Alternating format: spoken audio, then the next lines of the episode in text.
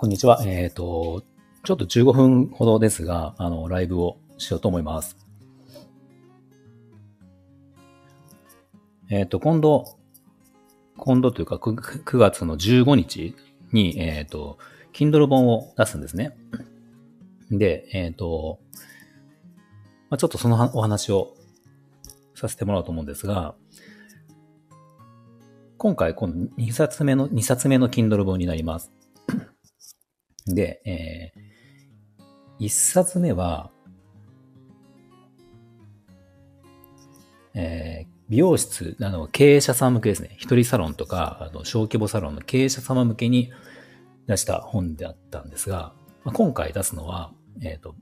お客様向けですね。お客様、美容室に行くことのあるお客様に向けての、えー、と本になります。で、タイトルが、美容室のマナーを知ることで、あなたはもっと綺麗になれるという、えー、タイトルなんですが、まあ、ちょっとですね、このタイトルだけだと説明がないと少しちょっとこの本の、えー、意図というか目的が伝わらないのかなと思ったので、まあ、それでちょっと、今回ライブで、えー、お話をしようかなと思いました。で、えっ、ー、と、まあ内容を言うと、あの、一応美容室のマナーとは書いてあるんだけど、まあ、これ別にマナーの本っていうよりは、えっとね、どちらかというと、まあ、美容室さん、美容師さんのこと、美容室のことをもっと知ってもらって、まあ、結果的にお客様が綺麗になれるんじゃないかっていう、まあ、そういう内容なんですね。なんか、あの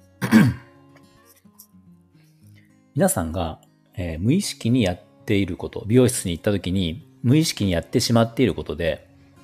えー、美容師さんが、の技術がすごくやりづらくなっていることっていうのが、まあ結構あるんですよ。うん。で、なんなら無意識というよりも逆にいいと思ってやっていること、良かれと思ってやっていることが、あの、美容師さんの施術の邪魔になっているっていうことも実は結構あるんですね。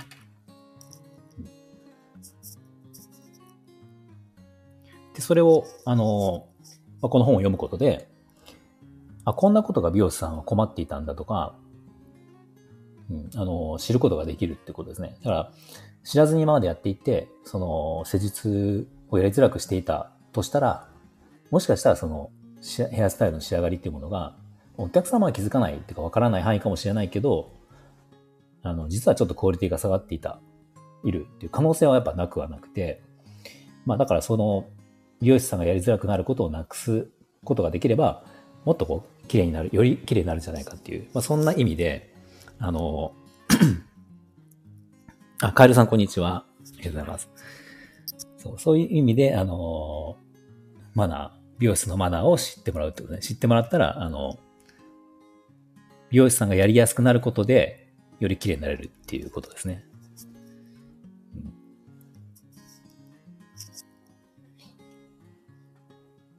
あ、カエルさん、ありがとうございます。Kindle2 冊目おめでとうございますってことありがとうございます。カエルさんは美容師さんなんでね、この多分内容をおそらく見てもらったら、もうすごく、あのなんだろうな、共感というか、まあ、美容師さんの中でもカエルさんの価値観があった僕は似ていると思うので、まあ、共感ばっかりだと思います、多分。うん、はい。で、えっ、ー、と、この本、一応なんか目次を、えー、初級編、中級編、上級編、神編っていうね、神様の編、神、神編っていうようになっていて、あの、このマナーの中でも、まあ、例えば、えー、と初級編っていうのは絶対に守ってくださいっていうことですね。あの、もうこれ守らなきゃダメだよっていうレベルの話。で、この上中級編、上級編、上編に上がっていくにつれて、えー、例えば上編なんかっていうのは、まあもうマナーっていうよりは、うんと、まあマナーって言ったらちょっと違いますね。マナーって言ってしまうとちょっと申し訳ないぐらい。まあ、なんならお客様が本来別にしなくてもいいことうん、あの、しなくて普通なことなんだけど、でも実はこれをやってくれたら、僕ら美容師は、すごく仕事がしやすいだけじゃなくて、あの、モチベーションが上がるよっていうね、ぐらいの、そんなレベルの内容ですね。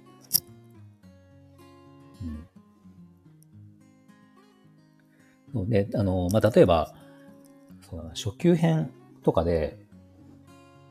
まあ、このタイトルの美容室のマナーを知ればあなたはもっと綺麗になるよっていうこと、この言葉だけ聞いても、多分まあ、美容師さんはある程度わかるかもしれないけど、おそらくお客様での立場の方は、なんでそのマナーを知ることが綺麗になることと直結するかっていうことが多分ね意味がわからないと思うんですよ。まあそれでちょっと今回この、えっ、ー、とライブね説明しようかなと思ったんですけど、例えば、えっ、とそうだな。まあ、例えばですね、えっ、と、一番わかりやすいところで言うと、シャンプーするときに、えー、美容室でシャンプーしてもらうとき、ネープって言って首のところ、えっ、と、後ろの、首の後ろのあたりを、うんと洗うときって、頭を持ち上げてくれると思うんですね、美容師さんが。うん、頭を持ち上げてくれるときに、この時に、あの、力入れて、入れなくて大丈夫ですよって言われる方って、いると思うんですよ。うん、言われたことある方いると思うんですけど、まあ、あれって要は力を入れる、うんと、力を入れるというか、首を持ち上げるときに、よくあるのが、お客様が頭が重たいだろうと思って、ぐっと持ち上げてくれるんですね、首を。そうそう、カエルさんは美容師さんのでわかる。ああ、わかる。そのまましといてほしいですね。っていうので、カエルさんはわかると思うんですけど、そう、あれがあの、持ち上げてしまうと、僕ら美容師さんは頭の重さがあるから、しっかりと洗えるんですね。うん、重さを利用して洗うっていう、まあ、技術があるんだけど、これをキュッと重たいだろうって思ってお客様はありが、あの、うんと、申し訳ないと思って、良かれと思って頭を持ち上げてくれるんですね。そうすると、隙間ができてしまうから、お湯がこう、背中に入ってしまったりとか、場合によってはカラーカラー剤を流してる時なんかは、服を汚してもらってしまったりとかする可能性も、えー、なくはないんですよ。まあ、こういうことは、まあ、あるんですよ。で、これを、えっ、ー、と、これはだから絶対に頭を持ち上げてほしくないんだけど、これ実はあの、美容師さんがこのことを注意するっていうか、あの指摘をするときって、まあ、意外とよくあるのが、あ、大丈夫ですよ。ありがとうございます。気を使ってもらってありがとうございます。あの、力抜いててくださいね、とか、あの、何ですかね。あの、ありがとうございます。まあ、要はすごく優しく言うんですよね。うん。優しく言うから、お客様を傷つけないように言うから、結果的に、えっ、ー、と、伝わらない。で、この、頭を持ち上げてくれることが、僕ら美容師からすると、いや、もう絶対やめてください。もう危ない。あの、服汚しちゃうし、ね、あの、汚しちゃったらもう困るわけだから、あの、絶対やめてっていうことではあるんだけど、でも、言い方が優しいから、あ大丈夫ですよって気遣ってもらってありがとうございます、みたいな感じで、あの、お客さんに伝えちゃうから、結局お客様は、なんか、あ全然そんな、あの、いいですよって、あの、全然軽くしますよぐらいな感じで、また同じことやってしまうみたいな。だからその、重大さが伝わらないまま来ちゃってるっていうのが、あの、結構多いと思うんですよ。僕は知ってる美容師さんとか、まあ今まで働いた時なんかでも、やっぱり伝え方として、いや、絶対にやめてね、みたいなことを言ってる人あまりいなかったんですよね。だから、その重要さが伝わらないっていうのがあって、だからずっとやっちゃうお客様は。なかなかだから、いつまで経っても頭を持ち上げるお客様っていうのはいなくならないですよ。うん。っていうことがあって。あ、ラグビーさん、こんにちは。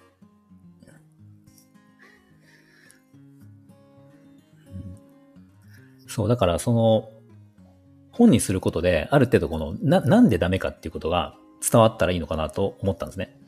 なので、その、美容師さんがやりづらいっていうこと、美容師さんの技術が少しでもやりづらいってことがなくなれば、結果的に皆さんが綺麗になれるっていうふうに思ったんですよ。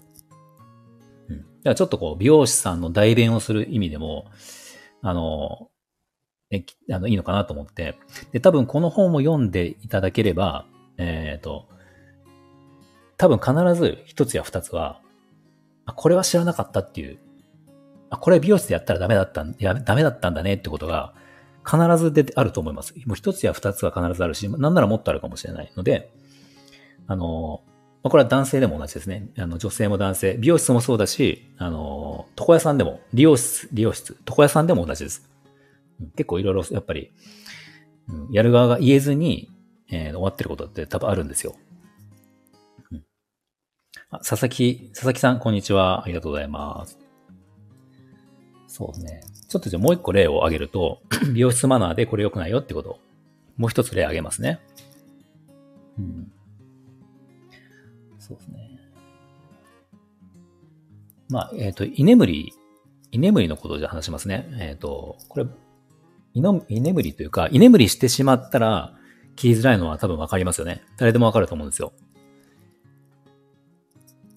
そう。ラグビーさん、そういうの僕たくさんやってそうだなって。そうですね。あの、多分これ、そう、居眠りね、しちゃいますよね。あの、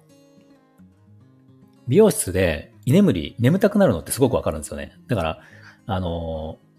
そこが、これ多分また、あの、問題で、多分居眠りしてしまったら切りづらいことは誰もがわかるんですよ。で、僕は多分一番伝えたいのは、居眠りする手前の、うとうとしてる時が一番やりづらいっていうことですね。うん、これ、あの、おそらく美容師さんはわかると思う。カエルさんわかってくれると思うけど、居眠りしちゃったら、ごめんなさい、切れないから起きてくださいって言える言えるんですよ。うん。ね、カエルさん切れないですよね、これ。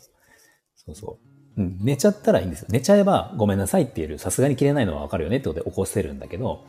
うとうとしてる段階ってめちゃめちゃ気持ちがいいのはわかるんですけど、すごくわかるんですけど、本当に、例えば、もしこうラグビーさんとかも短い単発とか刈り上げとかしてたらもうなおさらなんですけど、刈り上げの頭を、この本当にうとうとうと動って動いてる髪、頭って、本当に切れないんですよ。ラグビーさん刈り上げなんですね。本当に切れないんですよ。まあもちろんバリカンとか使ってやる部分はまだいいんですけど、それでもバリカンのそのなんていうんですかね、こう、ちょっと、まあ、言葉でうまく説明できないけど、バリカンのこの角度とか、ね、あの、ラグビーさん寝てたんですか？この間。うん、多分。で、これ、あの、全部終わって、全部終わって起こされました。ああ、じゃあ寝たままじゃやってくれたんですね。と、寝たった、あの、多分寝たって言っても、こう直立不動で寝て寝てる人もいると思うんですけど、こう頭がうつむいちゃう人とかは完全に切れないですよね。うん、普通にこう、直立不動で目閉じて器用に寝る方は、まあまだいいんですよね。そう。で、これでその、まあラグビーさんもこう寝てたっておっしゃってるけど、この寝てることって、なかなか怒られないじゃないですか、美容師さんから。ね、こう寝ててそれを説教されることってなかなかないじゃないですか。で、これも、あの、これが実は問題で、まあ、僕のお客様でもやっぱ寝る、うとうとする方いっぱいいるんですけど、あの、まあ、僕は最近は結構言うんですね。もうそんなんでは切れないので、ちゃんと起きててくださいってちゃんと言うんですよ。けど、多分ほとんどの場合、うとうとしていて、あの、なんとか切ってくれて、で、そのなんなら、あの、そうそう。カエルさん、直立不動カナダさんいいね。いろいろ言えてっていう、そうですね。最近言えるようになったんですけど、うん、なんか、何でしたっけ？そうそう、うとうとしてるのを、うんとね、なんなら多分、あお疲れですねとか、お疲れなんですかとか、眠たいですよねって言って、その寝てることすら否定されないことの方が多分多いんですよね。美容室では。僕も多分昔、そうでした。あの、もう、なんなら気遣いというか、あ、眠た、お疲れなんですねって、あの、ゆっくりしてくださいね、みたいなぐらいの感じで、で、でも自分はやりづらい。うん。美容室、まあ、切る側はやりづらい。でも頑張ってそれをやるってことが、まあ、いいとしてたんです、僕は。で、多分そういう方、そういう美容師さん多くて、でも本当にやりづらいんですよ。やりづらいし、なんならそれが、もし寝ずに起きててくれる方とクオリティが全く同じかっていうと、全く同じとは多分言えないんですよね。だからこれを、あのー、ちゃんと伝える方が僕はいいなって思っていて、で、でも、ほとんどのお客様が伝えたら分かってくださるんですよ。うん。あのー、知らなかったってことは、みんなほとんど知らなかっただけで、まあ結局美容師さんとか床屋さんが、あのー、優しく言ってるだけだから、重要さが伝わってないですよね。いや本当にあの、うとうとしてる状態ってもう切れるはずがないですよ、本当に。細かな話。細かなスタイルは。で、なんだ、まあ、例えば、あの、まあいいんですよ。別にうとうとしていても、あの、まあ正直、例えば、まあ、髪型にあんまりこだわりがなくて、カットに。もうなんなら美容室にうとうとしに行くから、まあ、多少ざガタガタしててもいいから、あの、うとうとしながら切ってもらうことが嬉しいとか、だったらまあ別っていうか、まあそういう方も中にはいると思うんですね。実際いると思うんだけど、意外と、でもその、意外とうとうとする方が、まあ僕のとこだったらそうだけど、結構細かな注文をされる方とか、こだわりがある方が多かったりするんですね。なので、その場合は僕はちょっときちっと言うようにしていて、うん、あのーね、ちゃんと切れた方がいいじゃないですか。そう。だから、あのー言えない美容師さんが多いんですよ。まあ多分その接客業っていう部分を強く思ってしまって、お客様のこう気分を害したらダメだと思ってるから、なかなか言えないんですよね。そう。これがだから僕はね、あの、良くないし、お客様のためになってないなと思うので、まあ、だから僕はこの本を本当に全ての人に読んで、美容室、床屋さん、要は髪を切りに行くことがある人は、もう全員に読んでほしいんですよ。まあ、美容師さんにも読んでほしいですね。美容師さんはもう共感して、間違いなく共感してもらえると思います。し、なんか美容師さんがこの本ちょっとお客さんに読んでねって渡してほしい、渡してか、まあ、読んでほしいぐらい。そう、カナダさん、あの、そう、カエルさん、カナダさんこの本とってもいいですねって、その美容師さん、自分で言うのがもしね、言いづらかったら、これを渡して、これ読んどいてってお客様に。お店、美容室来る前にこれ絶対読んでねって言ってもいいぐらいの、かなり細かなことが書いてあります。はい。ちょっともう一個だけせ、あの、紹介すると、えっ、とね、パーカー、あの、第一章の中に一つ、パーカータートルネックはカットが、点々点っていうタイトルの、あの、内容があるんですけど、これですね、パーカーとタートルネックは絶対着ないでねってことです。カット行くときに。美容室に行くときにパーカーとかタートルネックは絶対に着ないでくださいってことなんだけど、これも多分美容師さんからすると、もう当たり前というか、あの、絶対にダメなんですよね。うん、やりづらい。あの、モコモコになっちゃう。冬の周りがモコモコになっちゃうので、絶対にダメなんだけど、うん、それでも、そう、あのーみんな知らないから着てきちゃうんですよ。ねカエルさん、何しに来たのかなと思ってしまいますよね。うん、って思うんだけど、これでも本当はわかんないですね。お客様本当にわかんないみたいで。だから、こういうことを僕もラジオの配信とかで、時々配信をしてたんですけど、やっぱり、あの、知らなかったっていうコメントがたくさんあったんですよね。なので、これ、やっぱり言ってない美容師さんが悪くて、もうこれもさっきの話と全く一緒で、そう、パーカーを着てきたお客様が、ね、いたときに、まあなかなか強く言わないし、結局着てきたときは絶対に何とかしてやっちゃう、やるしかないじゃないですか。ね、男性だったら、あの、T シャツとか着てれば脱いでもらうことできるけど、女性はそうはいかないですからね。なのでまあ、なんとかするしかないからなんとかするんですよ。で、なんとかして、そのままで、えー終わってしまうから、またその方は知らずにパーカーを着てくるっていう、この悪循環が、まあ多分いっぱいあるんですよね。まあ、本当に、これは業界のあるあるかもしれないけど、うん、っていうレベルの話、えっ、と、ことが、これ何個あるかな？えっ、と、1, 一章、2章、3章、4章ってあるんですけど、えっ、と、1章の中に、だいたいまあ9個、9個、10個、10個はないか、9個ぐらいですね。だから 9×4 で35、6。35、6の、えー、と項目があのあります。さっきみたいなことが。でちなみにさっきお話しした洋服のパーカーのこととか、えっ、と、居眠りのこととかっていうのは、えっ、とね、初級編です、全部。初級編ですね。だから中級編、まあ中級編もそれに近い感じだけど、まあ上級編、神編っていうのは、神様編っていうのは、まあさ最初にもちょっと言ったけど、あのもう、マナーではないですですね。全然そのお客様、これはしてなくてもいいけど、やってくれるとありがたいぐらいの話ですね。うん。なんかこの辺は僕、僕らがマナーって言っちゃうと、ちょっとなんか美容師さんに対して、え何様なのって思われてしまうようなのが上級編、上編なので、まあ、やってもらえたら本当にありがたい。これをしてもらえるとありがたいし、助かるし、あの、僕らのモチベーションも上がるぐらい。まあ、そんなような内容ですね。あ、ロニーさん、こんにちは。そう、ライブ、そう、今ちょっとあの、本のね、宣伝をさせてもらってるんですよ。そうロニーさん、この間、あの、インスタライブでね、あの、そう、ロニーさんと、ね、3人で美容師さん、40代美容師ってことで、ちょっとお話をね、させてもらいました。カエルさん見てくれましたね。はい、ありがとうございます。で、えっ、と、そうそう、この本の、うんと、そう、本のね、一応なんか音声でも聞けるようにしてあって、まあ、ただ全部やっちゃうとちょっと長くなってしまうと思ったので、一章に対して、えー、一章の中で二つぐらいピックアップしたものを、だから音声をちょっと4本ぐらい URL をちょっとつけてあって、えー、ピックアップしたものを音声でもお伝えするようにしています。うん、あの、やっぱり、まあ文章でも伝えられるんだけど、まあ結構言い方、なんていうんだ伝え、伝わり方が悪いと、ちょっと美容師のわがままにも聞こえてしまうので、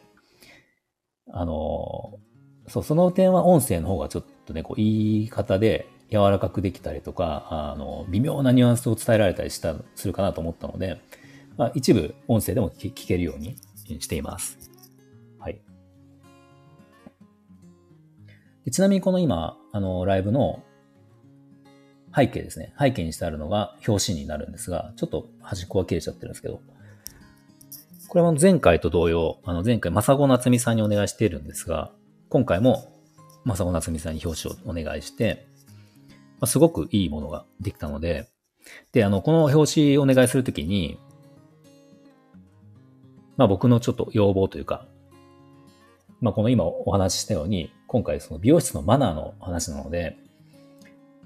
まあちょっと押し押し付けがましいというか、なんか上からになってしまう、上から言われてるような印象を持たれてしまうのが嫌だったんですね。だからそこをちょっと和らげてもらおうと思って、要望としては、あの、イラストメインで、あの、まあ、しかもちょっとこう、ポップな感じでお願いしますってことで、表紙をお願いしました。で、それでもう一発でこの感じが、あの、作ってくれて、もうまさにもう僕の本当に理想通りというか、うん、そう。で、この、まあ、ちょっとこれの写真は見づらいけど、あの、サブタイトルというか、ね、あの、文章もちょっと入れてもらったんですよね。そう。あの、美容師の技術を最大限に受ける秘訣があったとか、まあ、そういうことが書いてあって、まあ、この辺も僕はちょっと実は違う言葉でお伝えしたんですが、あの、多分この表紙の文字のバランスとか、まあ、いろんなとこを考えてくださって、えー、ちょっとね、変えて作ってくれたんですよ。それがまた僕はなんか、より、ね、僕が考えた文章よりも、もっと皆さんの興味をこう持ってもらえそうな文章になっていたので、もう一発でこの、じゃあこれでいきますってことで、あの、あの、いきました。まあ、これがだから、まさこさんに作ってもらった表紙ですね。はい。っていう感じで、あの、15日本を出しますので、あの皆さんもしよければというか、ぜひ読んでほしいですね。うん、あの、まあ、さっきも言いましたけど、多分必ず一つは、一つや二つは知らなかったこと。今まで悪気なく美容室でやってしまってたことを知ってもらうことができると思うので、なんか今後もっとこう美容室、ね、美容師さんといい関係というか、うん、なかなか美容師さんは言ってくれないんですよね。言わない美容師さん僕は悪いと思うんだけど、なかなか言ってくれないから、あの僕は代わりにこの本でお伝えするので、うん、あの、ちょっとこの美容室に行って、美容師さんに話題振ってみても面白いかもしれないですね。この本、もし読んでくださったら、こんなこと書いてあったんだけど、どうなのとか、うん、あの、話のネタにもなるのかなと。で、美容師さんも、実は言いづらかったけど、思ってましたとか。まあ、もしかしたら、ね、もしかしたら僕がちょっと、なんていうんですか、神経質すぎる部分もあるかもしれないけど、まあでも、多分ね、カエルさんはおそらくほぼ 同じことを思ってくれるんじゃないかなって思うような。カエルさん全部共感してくれると思いますよ、おそらく。